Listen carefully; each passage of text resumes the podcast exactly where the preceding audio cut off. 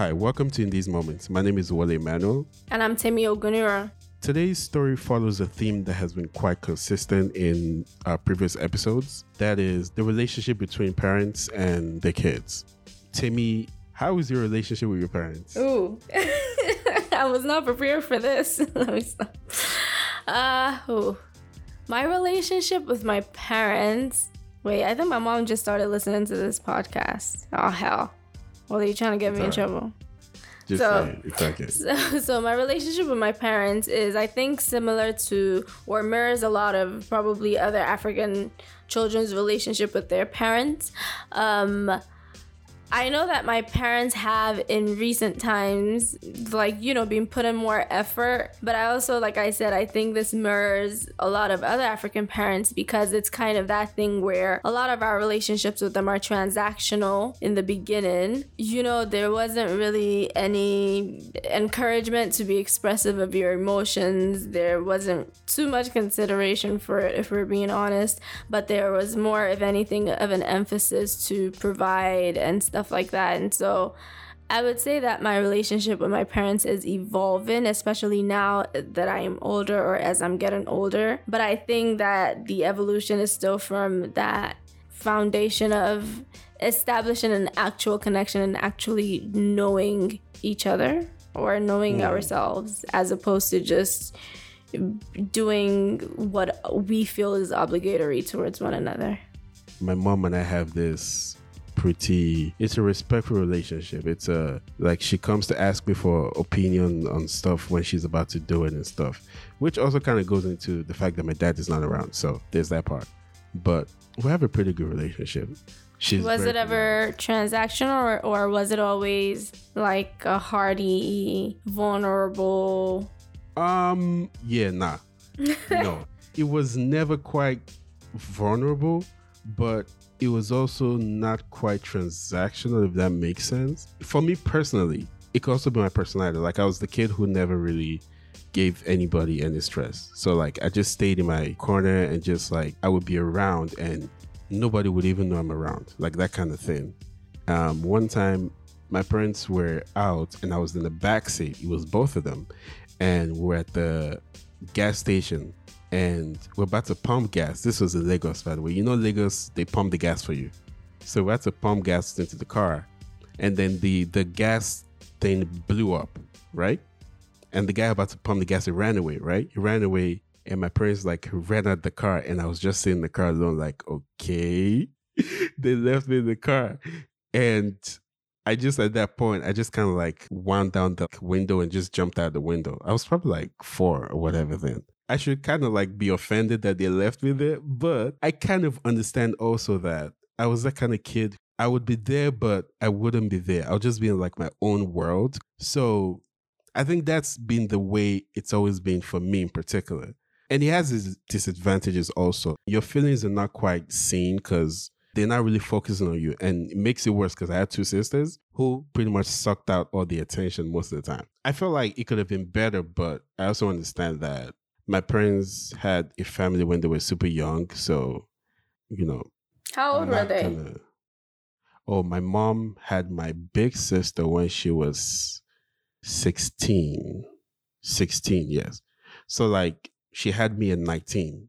And then she had my baby sister at 24. So you're the middle kid as well. That makes a lot of sense. Because I was like, same, same. I think this being forgotten thing has to be a theme with middle children. I was also forgotten once at an amusement park.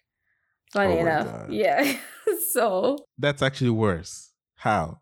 Truthfully, it is. But um, I went with my cousins, and I think it was the same day that we had an incident with another one of my cousins who didn't know how to swim but wanted to impress my uh, from abroad cousins. And so he went to the highest and jumped in the pool and almost drowned. So there was already that that happened that day. But then I remember being at um, the little bumper carts with an older cousin. And then I turn and I don't see him anymore. And then I'm there for, I don't remember how long, but you know, it felt like a long time. And, you know, I was crying and everything. And then finally, they come back and they get me. And I think they were already like all packed up in the car on the way home before they realized that I wasn't there. That's actually quite sad. Yeah. I think it goes into a lot of the trust issues many of us still have. That's a whole different story on its own. And we're definitely going to do something in relation to that in the future. But without further ado, let's get into the story of a lady we are calling Jane.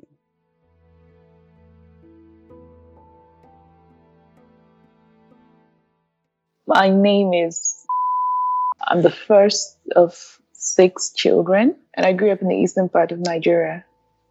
My relationship with my parents, I think it was different with both parents. My dad, he's always been my best friend. He was very much involved in my childhood, in my upbringing.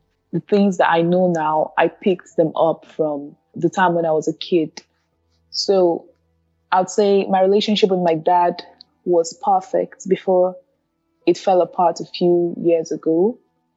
And my mom and I, we've just had, we'll say, I'll say we've had a shaky relationship from my childhood because of a marriage to my father and the mm. circumstances surrounding it. It totally fell apart about like last year. So I'd say we, we don't really have a relationship right now. I grew up in a family of Jehovah's Witnesses. So that's pretty much, it's a different religion from the rest of all other religions that I have ever read about or heard about. As a Jehovah's Witness, you're not really allowed to marry from outside. You're not allowed to date from outside. You're not allowed to create strong bonds and friendships with strangers to the truth, as I would call it. So my parents' marriage began as two people who were trying not to break the rules. And I got to know this because I was a very observant child. Most of the arguments, their fights, their misunderstandings, I was very much involved in it. I was always trying to protect my siblings and not make those mistakes when I grew up. I really don't think there was ever love. I think it was just marriage as an institution being obeyed and being adhered to and things like that. My mom comes from a family that have a fundamental problem because of their upbringing as well. Her dad and her mother, they were just like a union of two big bombs. She always talks about her father's temperament, and it was pretty much the same thing with my grandmother. So I think it's really understandable why anybody who comes out of there would have a difficulty being normal. She has about seven siblings, and none of them talk to each other.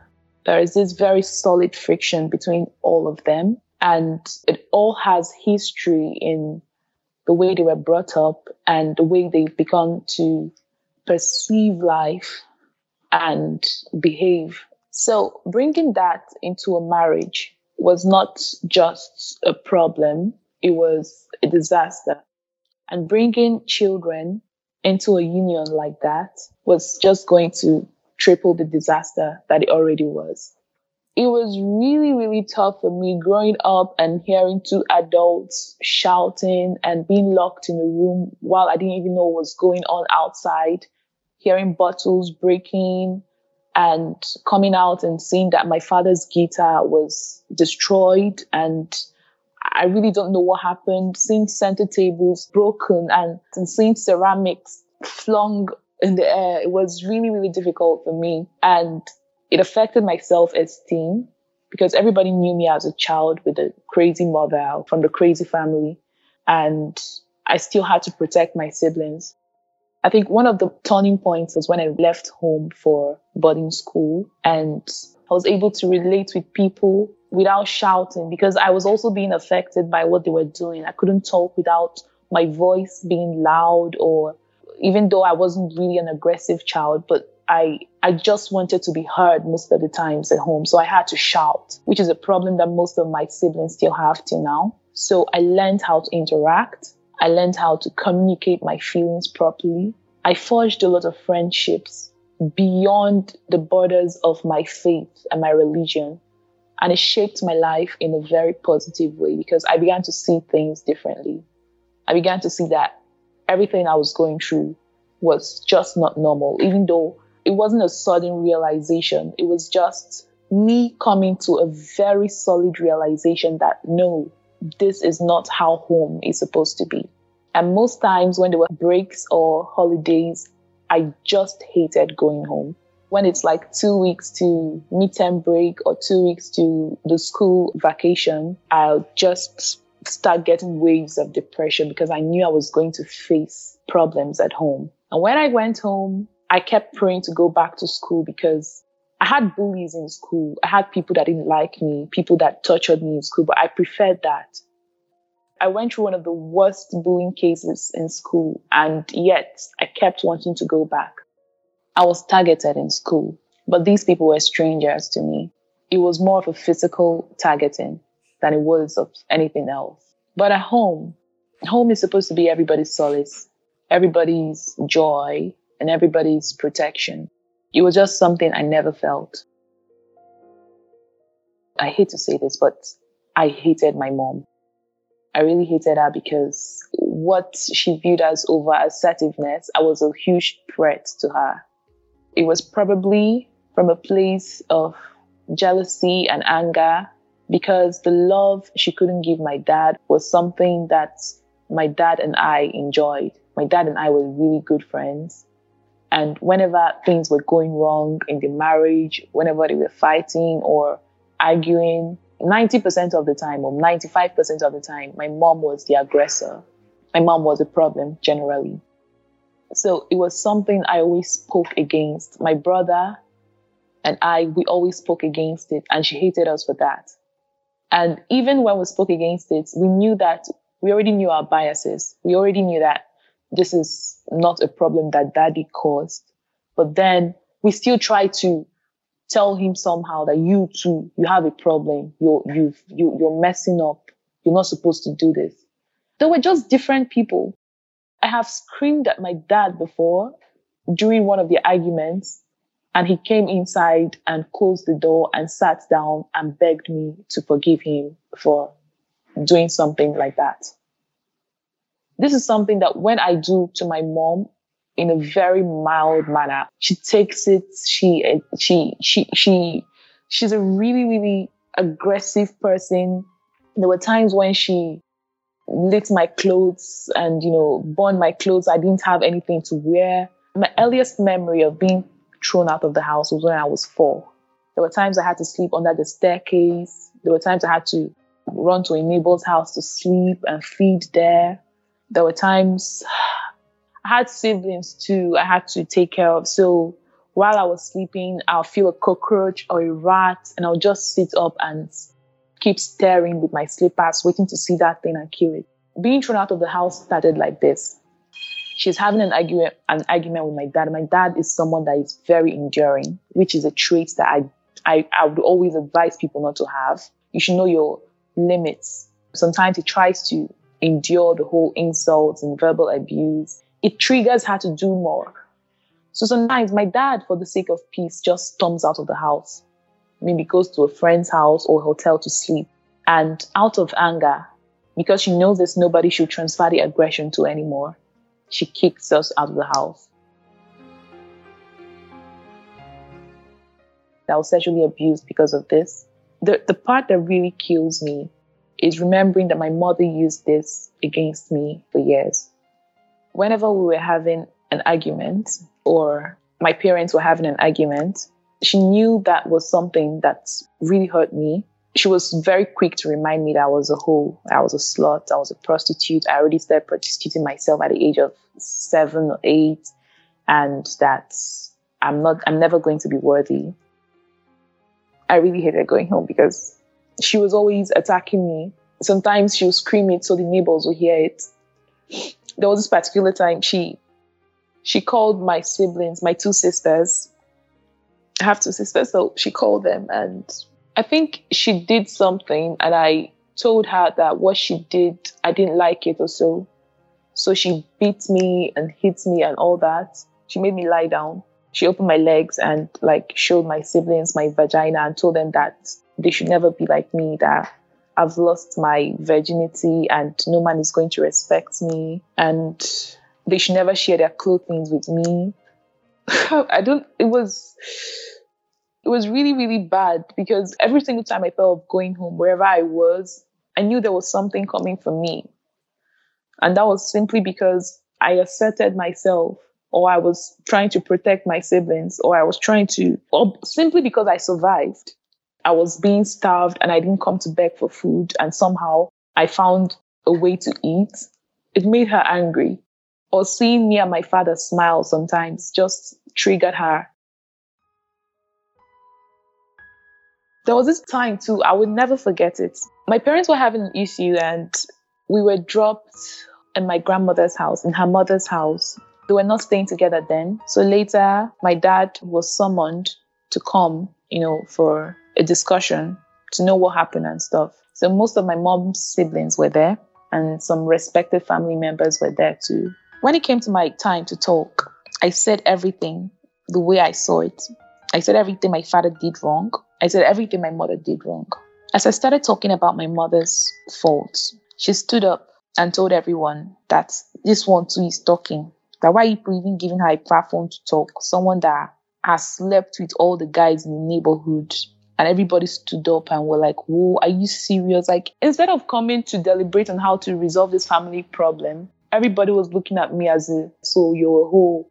Her younger sister, she called me aside and was like, So at your age, you've already started doing bad things how old are you? You're just about eight. She, she's already in university and she hasn't even had sex and I've already ruined my life. During the heat of the argument, one of her siblings stood up and she was like, no, this is wrong. This is a little girl and whatever happened to her was never her fault. And people started attacking that one too. So you, you can see the kind of family it was.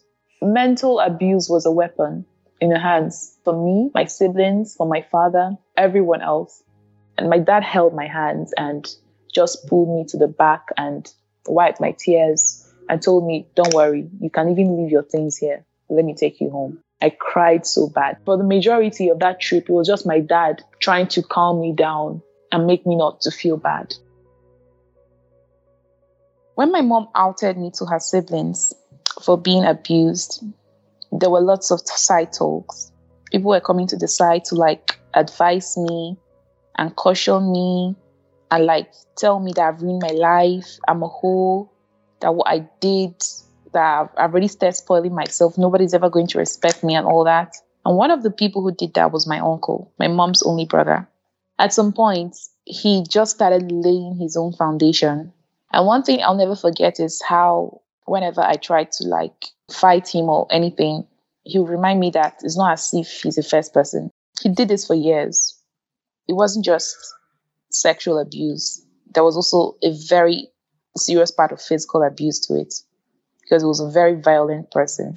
There was this particular time, it was just my mom giving me an instruction. I was like, oh, she told me to do this one, and now you're telling me to do this one. My mom didn't take it seriously. He was like, he's going to deal with me. And later he told me to, we had this really large um, um, sitting room, and he told me to carry the center table on my head and crawl from one end to another. And there was this rough carpet on the floor, and he told me to crawl from one end to the other 50 times, twice. So I did 100 crawls, and by the time I was up, my skin was off. I still have some not really visible scars now because I've it's been years, but they're still on my knee.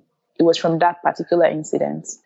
That was a time when my parents just like told him to leave their house because they couldn't understand that type of abuse there was literally no way I could tell anybody what was happening to me, not even my father, because I knew somehow my mom would also get wind of that one. And secondly, too, I knew that the only punishment this guy was going to get was an excommunication or a disfellowship because Jehovah's Witnesses, like the Catholic Church, conceal child abuse. I just kept it to myself. Today he's married. He has three kids. He lives in Port Harcourt, I hear. At this point in our discussion, I asked how these experiences have affected her romantic relationships. And she shared this beautiful story about her second relationship. I would say I, I was really lucky with my second relationship because it it helped me to evolve as a person. I never really thought I'd go through something as beautiful as that. My second relationship was the first time I said, let me look outside my the boundaries of my faith. and date outside my my religion. And that is why I think this religion thing might have had a lot to do with why my mom and his siblings couldn't grow out of their circle of abuse. I started dating this guy. I felt guilty the first month, few months of our relationship because I felt like I was breaking a law. I wasn't supposed to be with this person. But this was an amazing guy. He was a really, really amazing guy. And that was when I started enjoying sex. Like that was when I started enjoying sex. I started enjoying being on long phone calls with someone, expressing myself without being told to be smaller or told to make myself less powerful. He was someone who really enjoyed my company. He was always pushing me to be heard. Like, don't try to, don't try to water that down. Just say it as it is. Like, it was not something I was used to at all. And it was very new to me. And that's one relationship I'm really happy happened because it shaped my life. Yes, the relationship has ended, but I, I was at least able to test myself and see that I can be in a loving relationship with someone who respects me and who I respect as well. And I tried my best. It was it was not difficult, but it was extremely important. And sometimes I got scared that I would slip. But he told me, no, you're you're you're doing really well. You you listen and I listen too. You talk and I talk too. You understand and I understand too. So it was a mutual level of respect and understanding. We never had a problem until he left the country. It was strange being in a relationship where I didn't have to argue with anybody. But at the same time, I, I knew that something like this exists and it's placed my taste on a very high ladder right now that it's very hard for me to like settle. Because first of all, I have learned from my parents' marriage that endurance is not something that people should really be proud about in relationships. Because my dad endured a lot of unnecessary rubbish that we, we, we, the children, we were really, really pissed about at some point. Leaving the church behind as a Jehovah's Witness is a very tough decision to make. You're pretty much signing up to leave everyone and everything you know behind because they're not allowed to have very close contact with you like they used to. And this happened to her when her parents disowned her. While I was doing some research on disfellowship, I stumbled across this writer, Amber Scorah. She has this interview with Trevor Noah on The Daily Show where she spoke about her experiences leaving the church, and you can find a lot more in her book, Leaving the Witness. You look at your life now, you left the religion. And one of the hardest parts of leaving the religion was how you were cut off from your family and your society. It feels like that in of itself lends itself more to being culty than, than other mainstream religions in a way. Like, what was that like for you? Yeah, I think um, there's a scene in the book where one of the characters tells me I'm in a cult, and I react very strongly. I felt really angry, and I was adamant that that wasn't true. Right. Does anyone who's in a cult ever know they're in a cult? That's, you know, Yeah. I don't think I don't think they do. Except the leader, hopefully. Yeah, maybe. Yeah. um, but it was when I started to have doubts and questions and started to leave. I think when you try to leave a group and then strange things start happening, that can be when it starts to occur to you that maybe you might have been in a Right. cult. You might be in a cult when. Yeah. So, for example, as you said, if you're, you know, it wasn't like I was ranting and raving or or about it. I wasn't like in the church being like, this is wrong. But I, I mentioned a couple things, maybe some doubts that I had had. And very quickly, my community just shed me as a person. And that's quite a big thing for people who have been taught to build their life around a mm-hmm. community. Mm-hmm. So that felt strange. And then I think the further, you know, I got one step away after that happened, and the further I got away from it, I would start to see other things, examine other things like the different beliefs that they have. and Right. Whether they cause harm. I think that's a good gauge whether a group, I mean, religions can do be for a cause for good, but they can also, on the flip side, can be a cause for harm. Right. So, for example, um, Jehovah's Witnesses don't believe in taking blood transfusions, even if it saves your life. And so that's caused thousands of deaths. So that's when I started to think about that more um, with a little bit of distance, it started to me feel like it's not that much different than Kool- drinking Kool-Aid if Right. people are dying unnecessarily. So there's little signs along the way that started to make me feel that it was a group that was not really a positive, um, didn't have a really positive effect Right. on a lot of people. When we look at this, Now back to Jane's story. My first therapy started out as me trying to deal with depression that came from me breaking out of religion because it was really difficult. If you want to stop being a Jehovah's Witness, your life is really made hard and difficult. There was this point where I was disowned by my father, disowned by my parents, and like they stopped talking to me for months. I was alone. That was how my first therapy started. I think that's the major issue I'm dealing with now because I created coping mechanisms for myself from my childhood but this particular one was difficult because, particularly, I was breaking out of the only support system I've known since I was a child. I was breaking out from my relationship with my father. Now we're no longer we're no longer friends. We hardly ever talk. We have hushed conversations, and it hurts me. But I don't think I want to keep pretending that I'm involved in this religion thing when I know that I'm not. It's not working for me, and I think evidently it's not working for a whole lot of people. I don't want to I don't want to be involved in it anymore. Around October last year, I was serving and in Abuja and my father I got a letter from my father. It was just like a letter of disowning, like literally disowned me through the letter. I was told not to communicate with anybody anymore. Nobody called me for like three months. And, and later he he apologized. He came all the way to Abuja to see me and we had a very short conversation. He left. But the part of it I I really do not like is this. I don't mind being seen as the, you know, outlaw. But the part that really gets to me is the fact that my father sees everything as his fault. He sees it as an evidence of his failure as a father, that he wasn't able to raise me in the truth and I fell out of the truth. And it was because he couldn't create a better environment for me as a child. So whenever I had conversations with him, I just see I just see the face of a father who feels a heavy sense of failure. I wish someone could like convince him that it's not his fault. People grow out of things and that people choose different paths for different reasons too. Definitely my upbringing and the environment in which I grew up shaped my life, but that's not the only thing. Yeah, my relationship with my father is really terrible right now in comparison to what it was years ago. My relationship with my mother does not exist because um, initially, when I dropped out of the faith, she wanted me to be bundled to a psychiatric hospital or something because she believed I was crazy. So my father went about it the softer way. He convinced me to come back, come down to the east. So we'll go to the hospital. And I promised him, okay, fine. If that's what you want, we'll go for a psychological evaluation and whatever the doctors say, you get to understand that everything I'm doing, I know about it and I'm not going crazy. I came down to the east and we went to this hospital in Enugu, went for a CT scan, an MRI scan. When like doctors were like, see, there's nothing wrong with this girl. She's perfectly okay.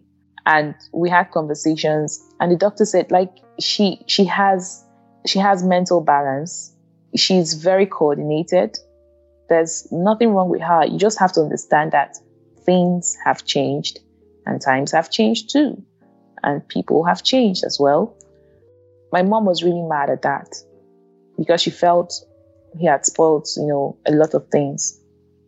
And she still she still like holds it as a grudge against me.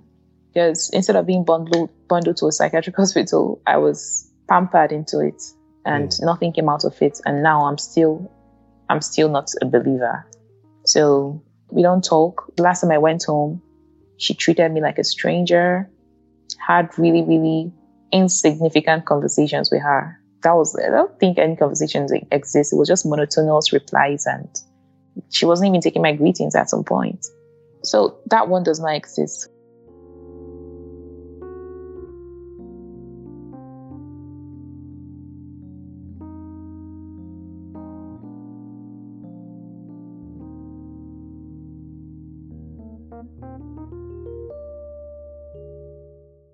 All right. So, what do you think about the story? The story breaks my heart. And and I think what breaks my heart even more is that it's not completely unfamiliar to me. You know, it's not the first that I've heard of this kind of really, really turbulent relationship between a mom and a daughter. Something that she said, like closest to the beginning, caught my attention. and that was that her mom um, has seven siblings. Like she grew up in, in that household, and none of them are talking to each other. And then also, of course, the way that like her family members reacted to what her mom said about her, like a literal child. It goes back to that generational thing that we've been talking about, like generational habits and curses and things like that. And how, when left unaddressed, is just another thing that gets passed on you know and and the reality is that children learn from watching their parents live. So you can beat them over the head with a bible or your interpretation of it anyways but it doesn't mean that it's going to really take into effect or translate the way that you want it to if your actual life is not a reflection of that. Whenever we talk about generational curses and generational things most African people would think of stuff like poverty, health issues, and stuff like that. But what is very obvious is that the real generational curse for most people are these family traits and family traumas. This trauma that's passed down from generation to generation.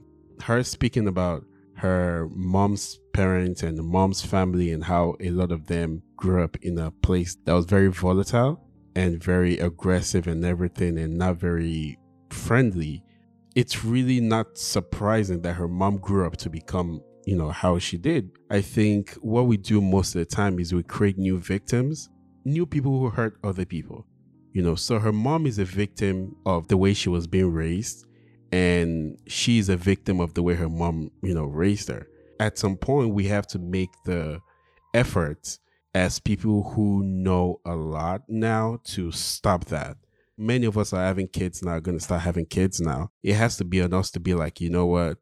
Yeah, this thing that happened in my childhood, I'm not going to do to my kids because slowly, if you're not really aware, you're going to notice that you are becoming the same thing you grew up hating. And it's it's so hard not to. It's it's funny because I went to a comedy show um this this past weekend and uh, the comedian said something about like you know when you catch yourself morphing into your parent and it's so it's the reality for a lot of us and i think that essentially what happens is because it's learned behavior, because it's things that we grew up seeing over and over again. Like, look at what you've just said about the kind of family that her mother grew up in and how that kind of created a victim who then went on to victimize someone else. You know, I'm sure that there was probably a point where when her mom was younger, she she would have never thought that she would give a semblance of that to someone else. But when you live in a society or in an environment that does not do anything to the perpetrators of the violence. If anything, like they just get to go on and live their lives,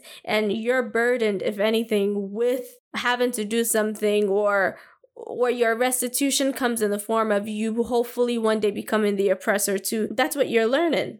It's also really sad that because of the relationship they have with aggression that her mom has and the family have, there was an abuse that was swept under the rug the abuse had no room of being dealt with. Like there was no room for that. I don't think they would have even seen it as abuse. You know, like if you're a mom, imagine hearing that your child was violated and the first thing that you you can think about is to think is to accuse that child of being a hoe. Ima- like you also have to remember that th- her mom grew up with this man as well. You get what I mean? Her mom also grew up with with her uncle and so her and and all of these other family members who are able to rally around and point the finger to her as a whole so if anything if that would have happened if something similar would have happened to her mother she would have known that her only other option was silence as well. So it, it it's and it, and when she's talking about it, it almost sounds like there's an envy um that her mom you know she she does mention it that her mom feels jealousy towards her.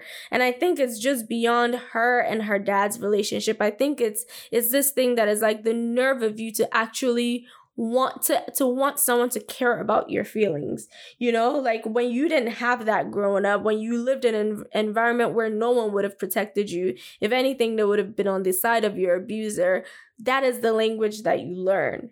I'm sure we're going to do a whole episode about religion in the future, but the part that really stands out to me is the relationship Africans have with religion.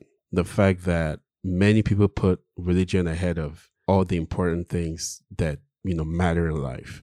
Yeah, yeah. Oh God, I can't. You're right. We we need an, a completely different episode on religion, but I think that a lot of what you said is so apt because as you're talking, I think what kept coming to me is that I think a lot of people use religion as a, a coping mechanism, and I we've talked about this in the past about how we can't really blame people or judge people for whatever their coping mechanisms are.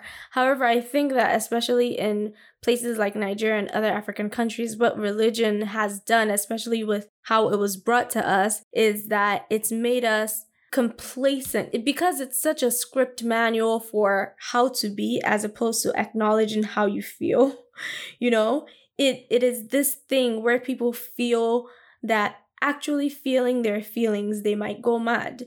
Look at the the things that are happening here where she talks about endurance, right? About her father's endurance and mm-hmm. how he stayed in this marriage. And she said something that really hit me. She said, endurance isn't something to be proud about in a relationship. And it's not. You know, there's no reason why you should be with someone who is causing you that much distress. That is not even healthy for you because a lot of our parents have used this as their coping mechanism, you know, when people have wronged them, it's this thing that people have mm-hmm. weaponized against them and said hey be be a virtuous woman or hey you know children don't disobey their parents or hey you need to be more forgiven you know it, it is it is that thing and it, it's what has quieted them and so when mm-hmm. they see you stirring up noise and and and been daring enough to put yourself first and your feelings first it is almost an affront to what they have been taught you know and i think that that is one of the ways that religion can be used to be weaponized and why walking away from people who have children that they see as extensions of themselves why walking away from what they've taught you what they think that they've had to do to survive and, and watching you survive without it is an is an it's almost like they realize they've been told a lie and they just cannot deal with that reality I also feel like many people are not as religious as they like to say they are. It's one of those things that you do because you feel like, well, I just have to do these things. Many of them have these questions they ask. They ask the questions that many other people ask. But unlike other people, they're not going to make a decision and be like, yeah, this is not working. They're never going to make a decision. They can think it, they can wonder, but they still feel like this prison I'm in is where I'm going to die. So guess what? Whatever question I have about, you know, watching religious leaders manipulate people, I'll just think about it. But guess what? I'm going to be stuck here till I die. And that's really what is going on. The most important thing is love, it's family, it's everything. If something is telling you to push away all those people that mean so much to you, at what point do you think, yeah, this is kind of weird?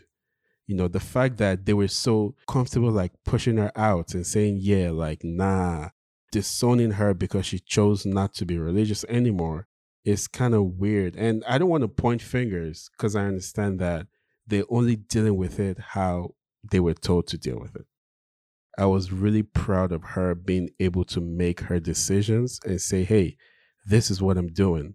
Normally, she could have thought, well, I'll just play along. I just go back to church to make them happy to do this. And even her deciding that, okay, yeah, I have all these issues. And you could tell that she felt really bad about how the relationship with her dad in particular has, you know, just gone really bad. She feels really bad, but she's also choosing her happiness. She's choosing to make her decisions by herself. I think that makes me really proud that more people are starting to think like that. And hopefully that's a thing that keeps going on. Yeah, agreed. I hope so too. And something she said that I want to mention was that I think what helped with that, her ability to essentially choose herself, um, is the relationships and the fact that she was able to kind of get away from that environment. And and that's something that is echoed when I listen to a lot of other non-religious or other younger Nigerians that are becoming unreligious.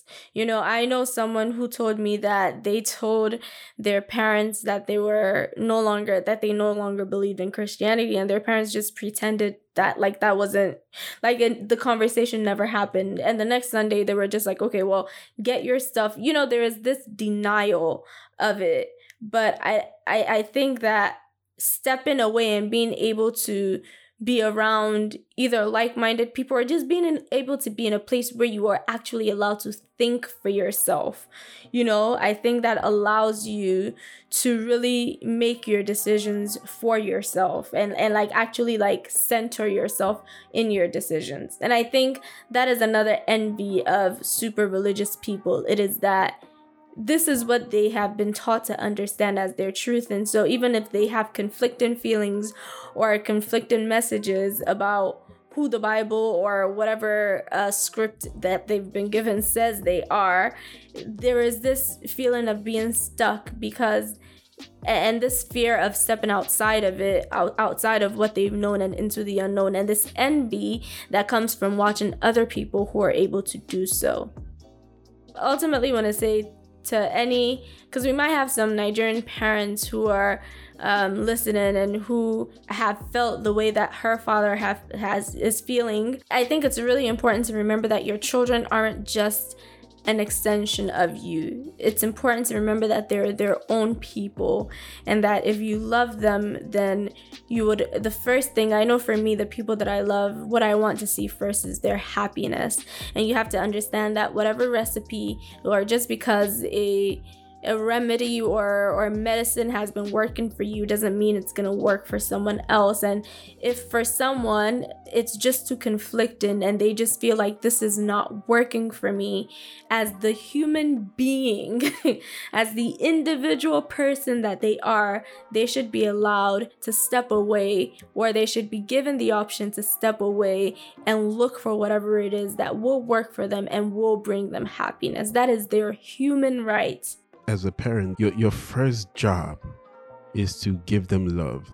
That's the one thing that's that should be non-negotiable. So whether your kid is straying from religion, whether your kid is gay, whether your kid is dating somebody outside of their tribe, whatever it is that you don't understand or you don't, you know, subscribe to, whatever it is, just always remember that your first job is to be there for them as a parent and to love them as a parent.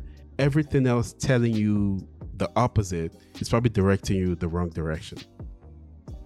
But yeah, this has been a great episode. Um, very insightful story. I hope you enjoyed the story as well. I hope you enjoyed the discussion we had about this story. Um, leave us comments and subscribe. Um, the last episode was quite engaging. I had so many people reaching out to talk about um, a common theme was people saying they they wanted to hurt the guy involved, which I wasn't surprised about. But but thank you so much for that. Don't forget to follow us on Twitter at Moments Pod. Um, follow us on Instagram at In These Moments Pod. You can follow me on Twitter as well at King Wole. That's K I N G W O L E. And Temi at at Temi Nira. That's T E M I underscore N I R A N. Perfect. So um thank you very much for listening. We'll be back with you in two weeks. Have a good one. Bye. Have a good one.